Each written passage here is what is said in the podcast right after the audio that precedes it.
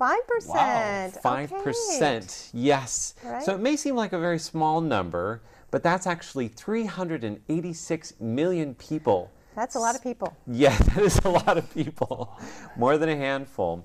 Now, I want to talk today about one of Taiwan's smallest languages. In other words, has a, one of the fewest numbers of people speaking that language, and that is from the tribe called Hla Alua.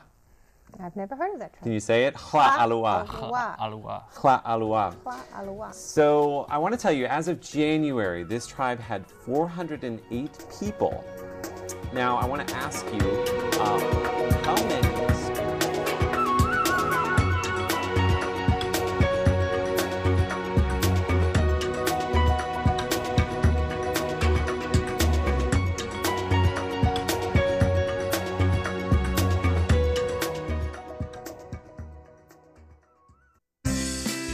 This all about?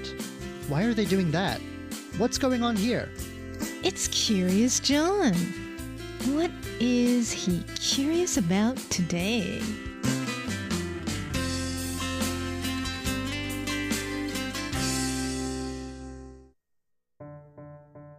Taiwan is chock full of local cultural treasures and monuments to local history. But perhaps no part of Taiwan takes quite as much pride in its history as does Yilan County, a triangle that makes up Taiwan's northeastern corner. Here, you can find the Institute of Yilan County History, a place where local people can research their genealogy, admire special artifacts of local significance, hear talks, and visit exhibits on life as their ancestors would have known it. There's nothing quite like this institute anywhere else in Taiwan. And here this week to talk with us about it is Institute head Liao Yingjie. 几千年前，大概就有人在宜兰的南洋平原 History in this corner of Taiwan goes back deep into the past. Mr. Liao says evidence shows that people have been living here for thousands of years. Who they were is anyone's guess, but by a few hundred years ago at least, we can be a bit more sure. 比较近期，大概几百年前，我们一般讲的南岛语族的格马兰。 A few hundred years ago at least, the Kavalan people had settled on the lush, low lying plain that meets the Pacific and forms the core of Yilan County today. According to their own legends, the Kavalan people arrived on this plain from somewhere out to sea. The Kavalan appear in Spanish and Dutch records of the 17th century, when both European nations tried to set up colonies on Taiwan. Later, in the 18th century, another indigenous group moved into Ilan, the Atayal people, who settled up in the mountains that ring the triangular plain. By this point in history, though, settlers from across the Taiwan Strait were starting to arrive. And by 1812, Imperial China's Qing dynasty laid claim to the area. Kavalan lands would be taken, and the Kavalan people would have to move away. From then on, Yilan's history and the history of the rest of Taiwan would sync up. Years of imperial Chinese rule were followed by Japanese colonization, World War II, the handover to the Republic of China, and the path from martial law to the democracy Taiwan enjoys today. But Yilan is a tightly knit area, geographically cut off from the rest of Taiwan, and so life there has always had a bit of a local flavor. 大概经过二十年的时间，整理了很多的资料。这样的资料其实后来到了 in 1950, under the shadow of the Cold War and martial law, a group of Yilan locals started the work that would become today's institute. At a time when official history was preoccupied with far off mainland China, this group of people wanted to celebrate Taiwan's history instead, and especially the history that had happened right in Yilan County where they lived. They traveled around doing in depth research and gathering materials, writing up what they found. Despite official attitudes towards local history, it seems these people had some support from the county government at least, because their writings and materials stayed in storage for a long time in the county office. In the 1970s, though, the group disbanded.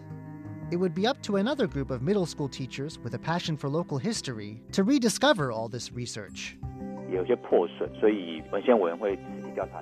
They found all these old materials at the county government, but by the time they got to it, they'd been damaged because of years of improper storage in old leaky buildings. After martial law was lifted in the late 1980s and Taiwan's history became less of a taboo, these teachers started pushing for a center devoted to local history. As they saw it, if a nation must have a national history museum, then a county ought to have a county history museum too. The county chief at the time approved. It took a while, but in the early 1990s, the Institute was set up. At the core of its collection were all the old materials left by the first generation of pioneers. 老师他在编辑学校的教材的时候，他才会有一个很正确的。 But the Institute was never meant to just store old papers. Today, for instance, it gives history teachers a source of accurate material. It's built up an impressive library that local people can look into for a peek into their family histories. Whenever they need to, town governments can pop in too for a look at how their areas have developed. A lot of the collection is digitized too, meaning that anyone can access it. There are also regular talks open to the public with expert lecturers, but most importantly, topics that will interest average people. 今年的常设展部分就是把我们过去这些前辈们所 And there are exhibition spaces too. The current exhibit puts some of the Institute's most precious objects on display, the sorts of things you can usually only see in books or in photos. 买原住民的土地，他们也不会写字，所以他们通常都是用手去盖。 Among the rare things you can see are documents showing how ethnic Chinese got land from the Kavalan people. They're contracts written in Chinese, but since Kavalan was not yet a written language, the indigenous signers show their consent with a handprint made with ink on the page. These documents are local treasures and things kids will be familiar with from their history books. But here you see the real thing. Of course, the themes change regularly. Last year there was another show, this one about Ilan after the Chinese Civil War, when large numbers of Chinese soldiers fled and built special military villages. Many of these villages are now completely gone or changed beyond recognition, making the Institute one of the few places where you can see what they used to look like. 像我们馆内就有一八五二年格马兰厅制的乐谱 There's a lot more in storage, too, enough for many years of future exhibits. Mr. Liao says other treasures include a county gazetteer. During the years of imperial Chinese rule, every county would occasionally publish one of these books, filling them with information about local life. Then, there are nearly 100 rubbings of inscribed stone markers and monuments from around the county. These were made by the original group of researchers we talked about, those working from the 50s to the 70s. It's a good thing they made these rubbings when they did. Today, some of the stones are broken or too fragile to yield any more rubbings. Mr. Liao explains that the inscriptions were made by local literary men who painted characters with ink on the stone. Stone carvers were then called in to etch the characters into the stone. There were a lot of reasons that these monuments may have been inscribed sometimes to honor a notable person or to praise special scenery in verse. Sometimes the words read a bit like a magic charm used to ritually subdue evil spirits thought to reside in the place. Still others were commemorative stones, recording the difficult work used to clear a road through the countryside. Alongside these treasures, the collection also includes a lot of more everyday sorts of items. There are election pamphlets through the ages, Mr. Liao says each era reveals its character and the demands of society at the time through each candidate's promises and appeals. As far as the Institute's concerned, it doesn't matter whether the candidate ended up winning. There's also a collection of Chinese style obituary notices. A bit grim, but also important because they always list the family members of the deceased. This is useful when trying to draw up family trees. And the family tree building doesn't stop there. There are lots of traditional Chinese style diagrams, still useful to local people trying to trace their roots. 广告会呈现了很多有趣的东西，比如说当时的众的生活的样貌。 Finally, there's a big collection of advertisements. Mr. Liao says ads are great because they show off what people were thinking their sense of design, their social concerns, their lifestyle, and of course, things like fashion and hairstyles. Since printing techniques have improved, ads have become more common, so the Institute tends to collect older ads, especially those from the Japanese colonial era and the early post war periods. These bits of everyday life are often disposable, and so getting them is a matter of luck. 讲收东西的时候，他可能收藏家他有特别他想要收的东西，可能会发现有些东西是他不要。 Fortunately, Mr. Liao says, there are collectors out there who gather these sorts of ephemera, and every once in a while, they're happy to donate them, or at least allow a photocopy to be made. Mr. Liao says this often happens when Institute researchers go do interviews for fieldwork. You never know what treasures people are going to pull out to show you, he says. 每两三年我们会办一些专题式的宜兰研究工作坊或研习训练。 as we've seen, there's a lot of books and artifacts, research and genealogy, talks and exhibits. But the thing that's important to get across is that this is not just a museum or library. It's also a place that tries to keep alive the spirit of curiosity and exploration that its founders shared. And this may be its most important mission of all, with regular training sessions for budding researchers, amateurs and professionals alike. These are the sorts of people who will keep uncovering Yilan's past and bringing it into local people's lives. There's special local history all over Taiwan, but only in Yilan County will you find it all gathered in one place. I'm Curious John, and I'll see you again next week.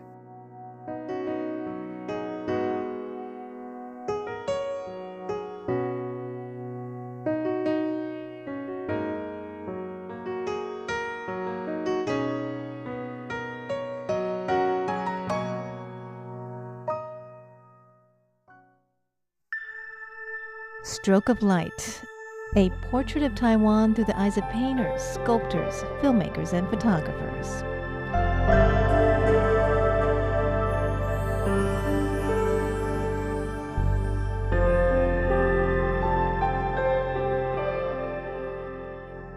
Hello and welcome to Stroke of Light. I'm Jake Chen.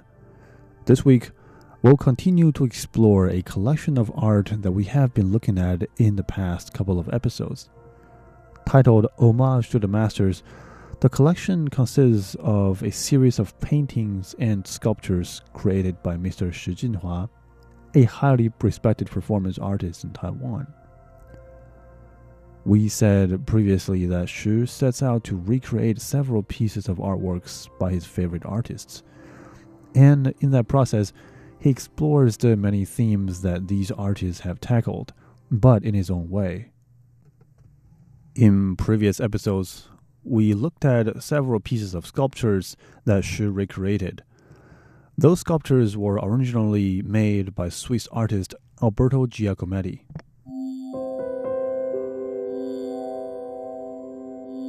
This week, we are turning our attention to a piece of artwork inspired by another artist. We are talking about the Dead Toreador, a painting that is believed to be completed between 1864 and 1865 by Edouard Manet, a French painter who is among the pioneers in his field to bring oil painting from a medium that is largely focused on realism to impressionism. But with those jargons out of the way, just what is the Dead Toreador and what makes it so significant as a piece of painting? As the title suggests, the Dead Toreador shows a Toreador who is lying dead on the ground facing up. His right hand rests calmly on his chest as if he's trying to cover a wound. The hand of a sword is revealed under his right armpit, symbolizing his power and class. This particular toreador is dressed in an exquisite piece of attire. We can see the tailored toreador jacket with a piece of bright colored silk tied around his waist. In his left hand, the toreador is holding a piece of cloth, the type that they normally use to taunt and tame a bull. The toreador is dead, lifeless, but his aura and story seems and feels as vivid as ever. This is the power of Edouard Manet's painting.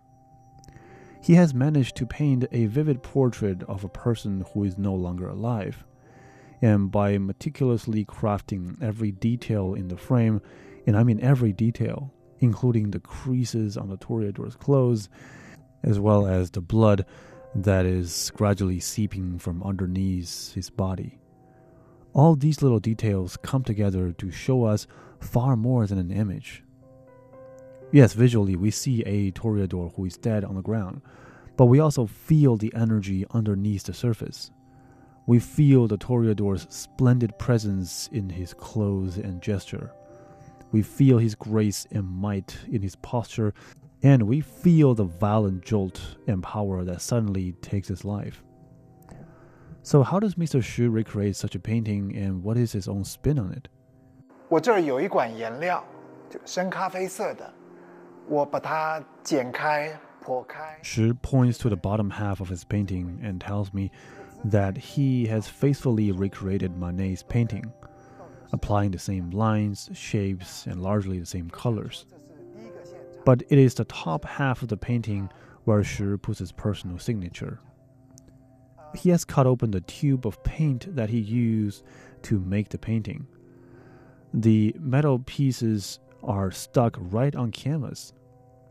He tells me that he also tilted the canvas intentionally while making the painting so that the remaining bit of paint in the tube flows gradually across the canvas, much like dried blood that are spilled all around the toreador. Shi tells me that the exposed innards of a paint tube adds a deconstructive element to the painting. The viewers don't just see what the image is. We see the elements that come together to construct the image because it's laid out right on top of it.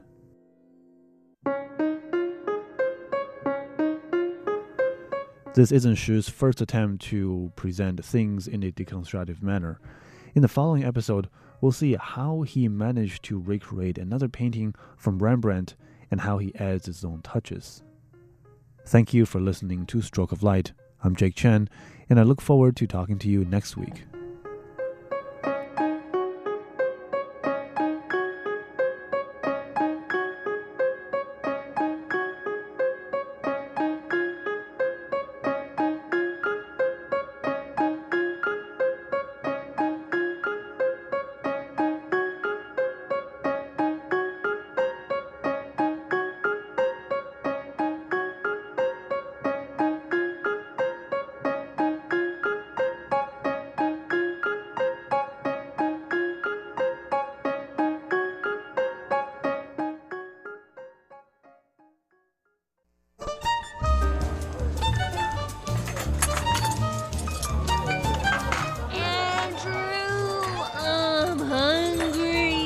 Okay, Ellen, pull yourself together already. It's time to feast. Sit down at the table with Andrew Ryan and Ellen Chu on Feast Meets West. 欢迎光临，欢迎光临，欢迎光临。先生，请问你们几位两位。 ？Hello, this is Ellen Chu. This is Andrew Ryan. I'm gonna beat you again. you beat me. First okay. to speak. Right, February twenty second. Mm. Mm. Very special day. Why is that? I don't know because you know this this day keeps on ringing in my head. February 22nd. Yeah, because today somebody asked me, you know, to have dinner today, and um, I was thinking there's something that I need to do today, but I don't remember. February 22nd. I hope you're remembering right now. No. Oh, maybe it was because you wanted to be here with me in Feast Meets West. Oh, maybe that's and it. And that's why you remembered it. That's it. It's it must be thing. that. Okay. Okay. Well, the 24th of February, this coming Monday, Mm-hmm. is the second day of the second month on the Chinese Farmer's Almanac. It's traditionally celebrated as a festival called Long Tai Tou, or the dragon raises its head, Is on this day. on the this coming Monday. Yeah, Whoa. the second day of the second month on the lunar calendar. Mm-hmm. And why is that? Well, the dragon was regarded as the deity who is in charge of rain, which of course is very important if you are a farmer and you're growing things in your fields. Uh, and the festival is sometimes simply called Two months too, Er Yue Er, for short. And so uh, they, what people do is they'll celebrate this day and they will pray for the dragon to bring rain for their crops. So it's a very important day uh, traditionally on the traditional Chinese calendar. Very nice. And we're going to be talking about that. Have you heard of this before? no. Long Tai Tou. No. I think it's very interesting. Just imagining a big dragon rearing its head and spraying water down on the people of the earth. I thought dragons always have their heads up. They do, but maybe, Right. uh, I don't know. I don't know why they're raising their head. I know. Yeah, looking heavenwards, maybe. Mm-hmm. You know, it's interesting. Do you remember the Grand Hotel? There was a big fire on top of the Uh-huh. Grand Hotel and the roof caught yeah. on fire. What happened? And well, then? when they renovated it, um, they put two dragons at the uh, roof line, at the tips of To the protect roof, it? to protect it and to bring water and to bring rain so that it wouldn't catch on fire. Oh. Interesting, right? Yeah. they, sh- they should put elephants, Elephants. right? you know, you have a point there. Elephants spraying water on it. Exactly. But I think the elephants would have been too big. They would have fallen off the roof. they I think. could put it like under the four feet, Mm, I'll. Uh, and I'll, they can spray water. I'll give them a little phone call. Can you? And I'll say that Ellen Chu was suggesting Exactly. some elephant statues, like on the four corners. Yes, and I'll see if you know they listen. You know, Okay. maybe And- you should just call them yourself. Maybe I should. Maybe you should do that. Yeah. And then report back here for the feast. Okay. It's a deal. Love it. That's why we're co-hosts. All right. All right, let's check out what's on our menu today. Okay. In our first course, we'll tell you some traditions and taboos associated with the Long Tai Tou Festival. In our second course, a look at some of the foods that people would eat on this holiday. Things like dragon eggs, dragon teeth, and dragon seeds. What could those possibly be? Ooh, and in our third and final course, we'll be sampling dragon ears right on air. You have no idea what a dragon ear is, do you? No. Yeah, I learned this last night. Okay. So I think it's going to be interesting. I think you'll be surprised. Mm-hmm. Uh, do you want to make a guess what a dragon ear is? Dragon ears, 龙耳朵, Mm. 龙耳,龙,龙? Like the longan fruit? Uh-huh. It's a good guess because it has the word dragon in Uh-huh. it. Uh, but it is not a longan. Is let it you- a cracker? It's not a cracker. It is not a cracker. Is it a What is it? Give me a hint. Um, it is something that you probably eat pretty often. Pretty often? Yes. Okay, no more guesses. We're gonna go into our first song. Oh, come you, on. I'll let you guess. You got you've got Oh, two more come courses. on. Okay. You can't like ruin it right now. All right. All right, let's go to our first song. It's called Long Chuan. It's by Jay Chou. Jielun. That's right, and this is the Dragon Martial Arts. Back in a moment with our first course and a look at some traditions and taboos related to Long Tai Tou. Okay.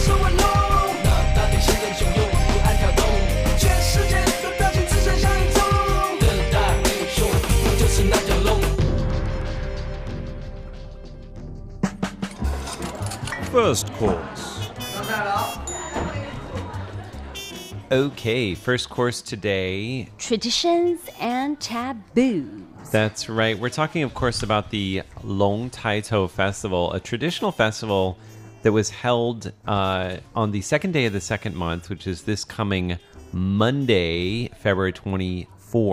Mm-hmm. And the dragon raising its head. What kind of traditions and taboos do you think there are? We're going to tell you. Okay, I think. Oh. Hmm? Yes. Are you, is something coming into your mind? Yes, I remember what I have to do on February 22nd now. what is it?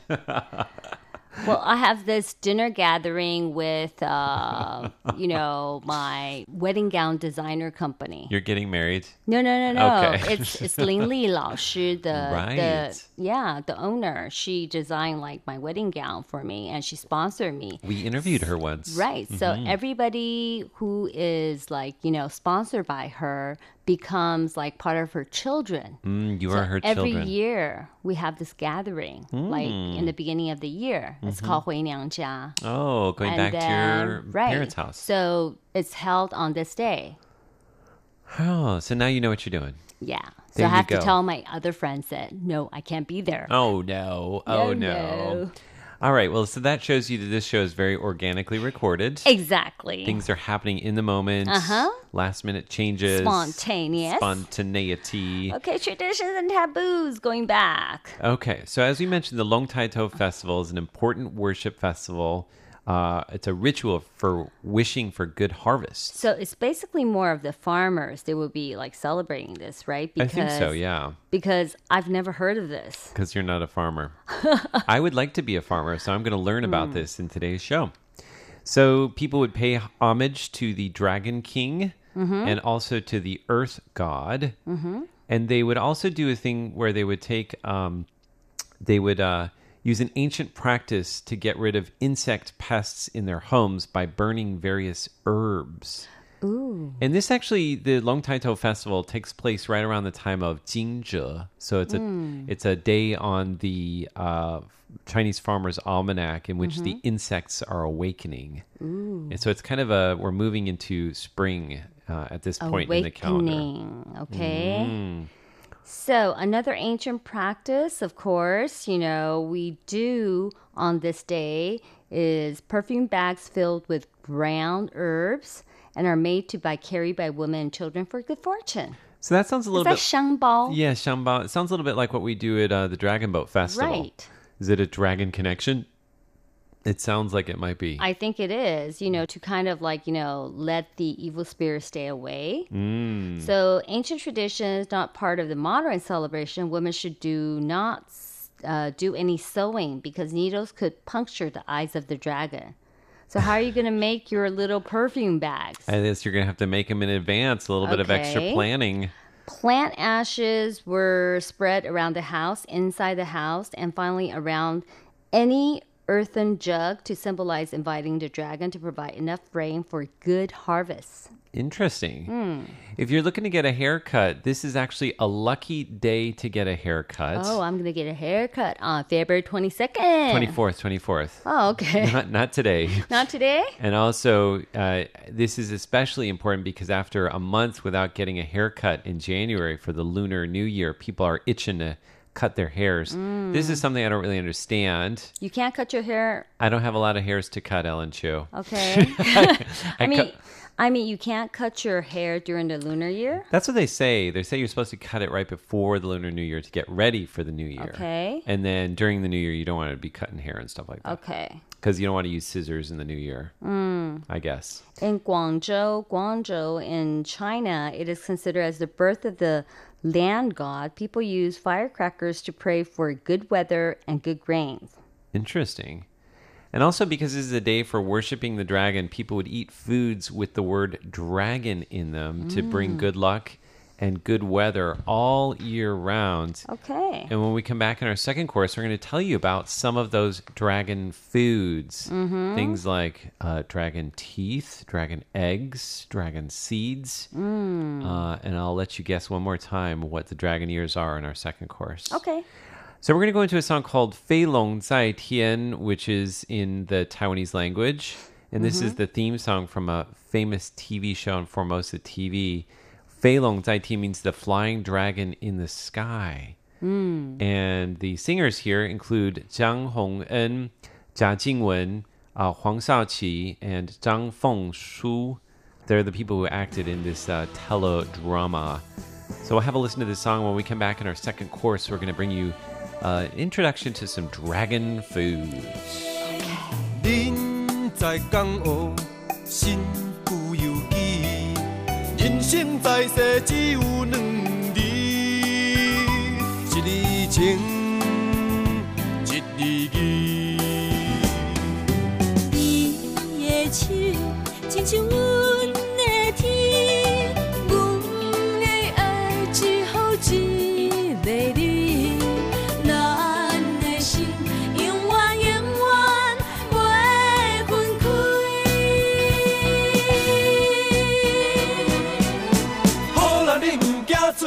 家，男子汉志在出头天。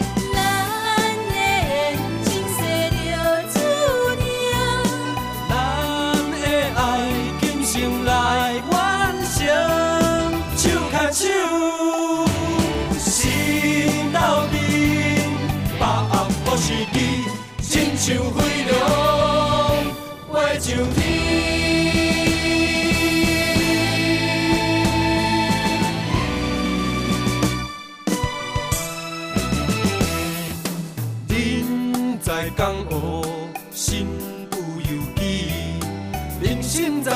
只有两字，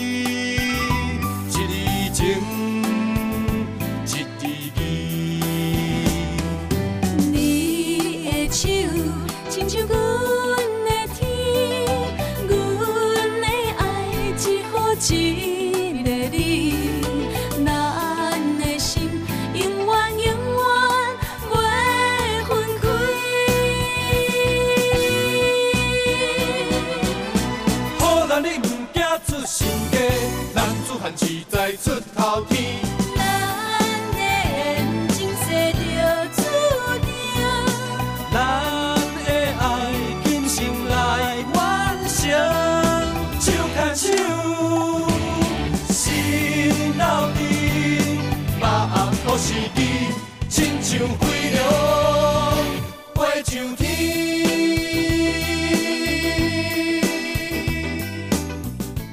You're listening to Feast Meets West. Second course. Alrighty, so you know there are many food that's connected to long because it has like long, the word, the character in it. Can you think of any foods that have, before we look at this list, uh, can you think of any foods that have the word long in it? 龙须台，龙龙须 Long Tang. Yeah. What is that? Dragon whisker candy? Yeah. Oh. Is that the kind you you stretch it, yeah. right? And it becomes and like And also long yan. Long yan, the longans, uh-huh. fruit, yeah. And my favorite one is uh, a long shu cai. Oh, so yeah, yeah, yeah. The dragon whiskers mm -hmm. veggie. Okay. Or macarong. Macarons. macaron. Oh. Although that's a translation from French, so it's more about the sound. Well, Yeah. you know, yeah. We can cheat. y- Yeah. You can cheat. Yeah. So here are some of the uh, foods that people will have during the uh, second day of the second month on the lunar calendar for the Long Tai Tou Dragon Raises Its Head Festival. Uh, The first one on the list. It's kinda gross. Oh my god.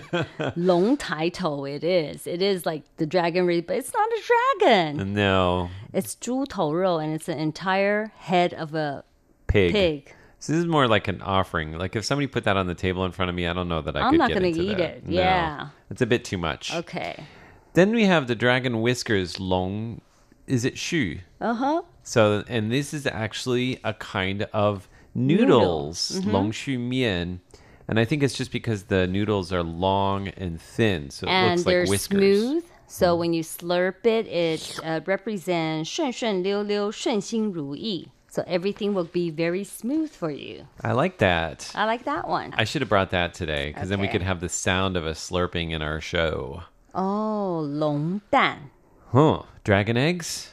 Uh, yeah, but I don't know if this is the same thing that my father used to say. Like, you know, uh, my father used to say like longdan would be something like potatoes. Oh, really? Yeah. So for here, it's saying that it's chayokal, so it's a deep fried uh, cake, mm-hmm. uh, and this is from Beijing or Tianjin. Mm-hmm. Uh, they're golden in color, right? And they have the shape of an egg.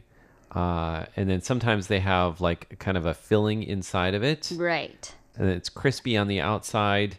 I think it's probably made out of, it looks like maybe Dough. dough of some sort. Uh, and then we have dragon teeth, Mhm. 龙牙, which is wontons. They got really soft teeth. Soft teeth, man. Yeah. Yeah. So 小馄饨, they they're you know what they're saying the little wontons—they look like the uh, dragon's eyes. Mm-hmm. and the skin is really thin and it's like very smooth. Okay. That doesn't sound appetizing. Exactly. Uh, longzi so the dragon seeds those are grains of rice. That's hilarious. So we're eating their seeds. kids. Their kids. Their okay, babies. Right babies. Their babies. Long yao. So the dragon's waist. Yes. Would be some sort of yao gao, which is kind of like a turnip cake. Like luo gao, right? Yeah. Yep. Uh, so it's also made from glutinous rice. Wow, the uh, way they, you know, describe the dragon is not very fearful. no. Well, the first one was a little bit scary with okay, the head. I know. And then the dragon scales are what are called chun bing, so spring cakes. They look like spring rolls to me. They look Um, like spring rolls, yeah, definitely. Mm. 吃龙鳞, so it's kind of like their scales, okay? Mm. And what it says that the shape looks like the scale. Okay. Oh, okay. So I think this is kind of uh, just fun for people to do as well. Mhm. Um, and inside our, it says that it has uh, it has shredded pork, and it Mhm. has the um, kuchar leaves, so jiu jiu cai, right? Mhm. Uh, and then they have douya, so it's uh, bean sprouts. Mhm. Um, and then they stir fry it all together with an egg, um, and then they make the mixture out of it. Mm. So the big question, Ellen Chu, dragon ears. What do you think they are? We're going to be sampling them in our third course today. Okay, you say we eat it a lot, right? Mm, yeah, we do. Hmm. Hmm. Should I play some thinking music? Do do do do do do. I said give me some hint. Okay, so it's a very common uh, food that people would have for lunch or dinner, um, and you can find them in restaurants all over Taipei. It's Ah. very common. It's probably as common as many of the things we just mentioned, if not more common. And they're small. they would fit in the palm of my hand. Savory. They, Okay. have, they have a filling. 包子. Oh, super close, but not. Correct. Okay. One more guess, and then we're going to go into a song. Guabao. So those are like the steamed mantou, Mhm. steamed buns filled Mhm. with stuff. Also close. They are actually boiled and not steamed. Oh, okay. All right. I give up. Okay, we're going to go into a song. I'll give you the answer when we come back in a moment. All right. This is called Yue Guang Guang uh, by Long Wang. So it is the, what is the full moon? Let's pray to the dragon god, the mm-hmm. dragon king. And this is in the Hakka language by Xie Yu Wei. Okay.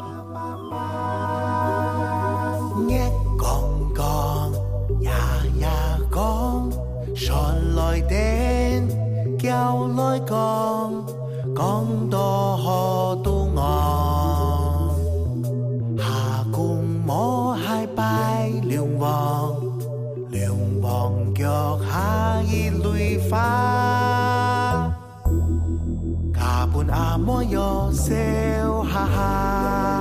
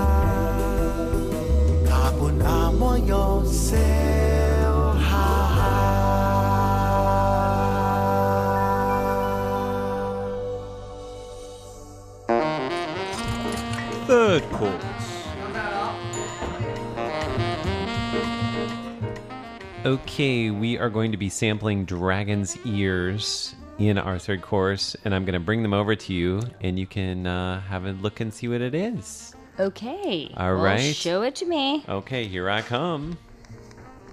Better be good. You better be good. Here you go. Oh, oh, oh wait. Yes. Guotie. No. Oh. What is it? Hey, what is? Dumplings. That's right. Really? Go ahead and grab one. You know, this is just like a soft little animal. Soft With little soft teeth, and you know, he has soft ears and soft body. So Hmm. basically, these are boiled dumplings with a uh, kind of like a, a skin on the outside, a Mm. little wrapper, a soft wrapper, and on the inside it has uh, ground pork and uh, these are 韭菜. So it's good. It's got Chinese leeks in it. Mm-hmm. Is it good? It's very good. I think I just ate, you know, the dragon's ear. Does it taste like an ear would taste, Ellen Chu? But- That's the question. But you know, I really never really, you know, seen how the dragon ear look like. Have you seen one? I have never seen a dragon Ellen Chu. so I've never seen a dragon in my life. I guess I didn't know that they had ears. Don't most reptiles not have ears? I know. Hmm. So they're not a reptile, Hmm. right? I find it very confusing, Ellen. I'm very Chu. confusing too. Mm. All right. So let me tell you a little bit about it. Mm-hmm. It says that in the past, um, when medicine wasn't like very well developed, Mm-hmm. um, they just said it was very difficult to get over illnesses. Um, so uh, people believed that the Long Tai Tou festival Mhm. um, would be a good time to, I guess, get rid of all the illnesses and pestilence.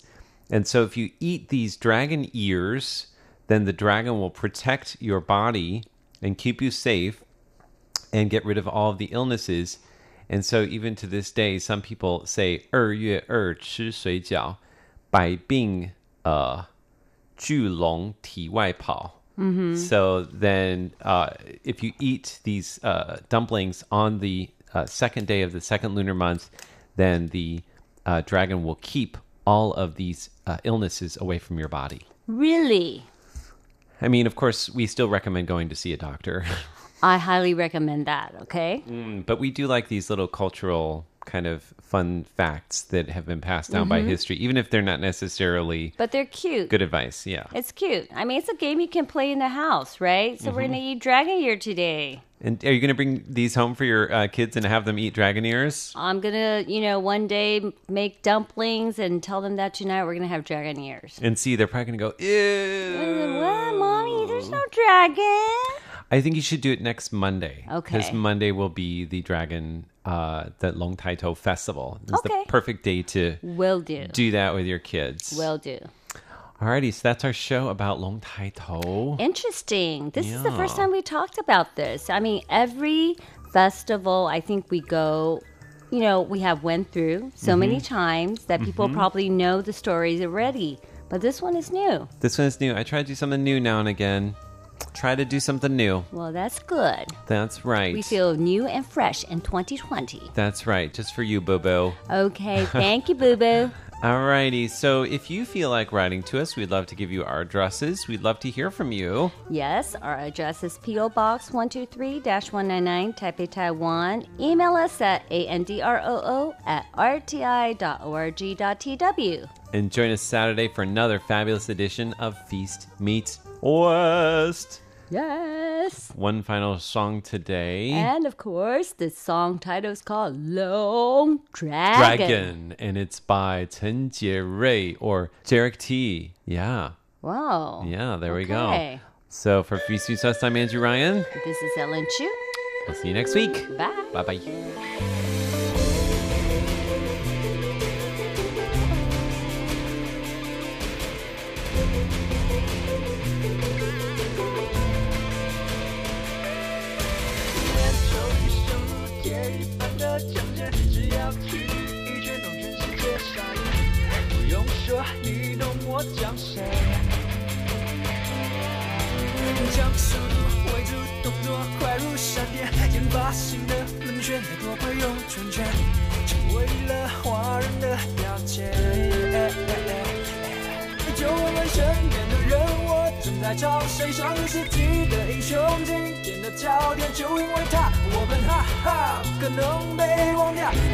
笑声我们都学过。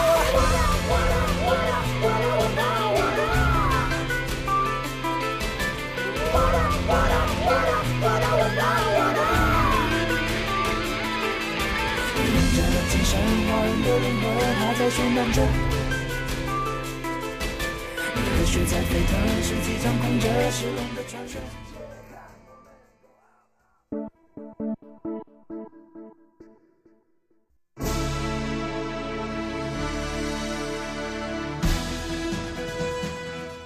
Thank you for listening to Radio Taiwan International, broadcasting from Taipei, Taiwan. Check out our website at english.rti.org.tw. Again, that's english.rti.org.tw for the latest news and features from Taiwan. You can also listen to our programs and watch videos as well. Our 60 minute English language program can also be heard every day at the following times and frequencies. In southern China and South Asia from 1600 to 1700 UTC on 6180 kilohertz. Again, that's in southern China and South Asia from 1600 to 1700 UTC on 6180 kilohertz. And in Southeast Asia from 0300 to 0400 UTC on 15320 kHz. Again, that's in Southeast Asia from 0300 to 0400 UTC on 15320 kHz. We'd love to hear from you. Please send your comments to PO Box 123 199, Taipei, Taiwan. Again, that's PO Box 123 199, Taipei, Taiwan. Or send an email to rti at rti.org.tw. Again, that's rti at rti.org.tw. Also, visit us on Facebook. The address is fb.me forward slash Radio Taiwan International. Once again, on Facebook, we're located at fb.me forward slash Radio Taiwan International for videos, photos, and news of interest from Taiwan. Thank you once again for listening to Radio Taiwan International.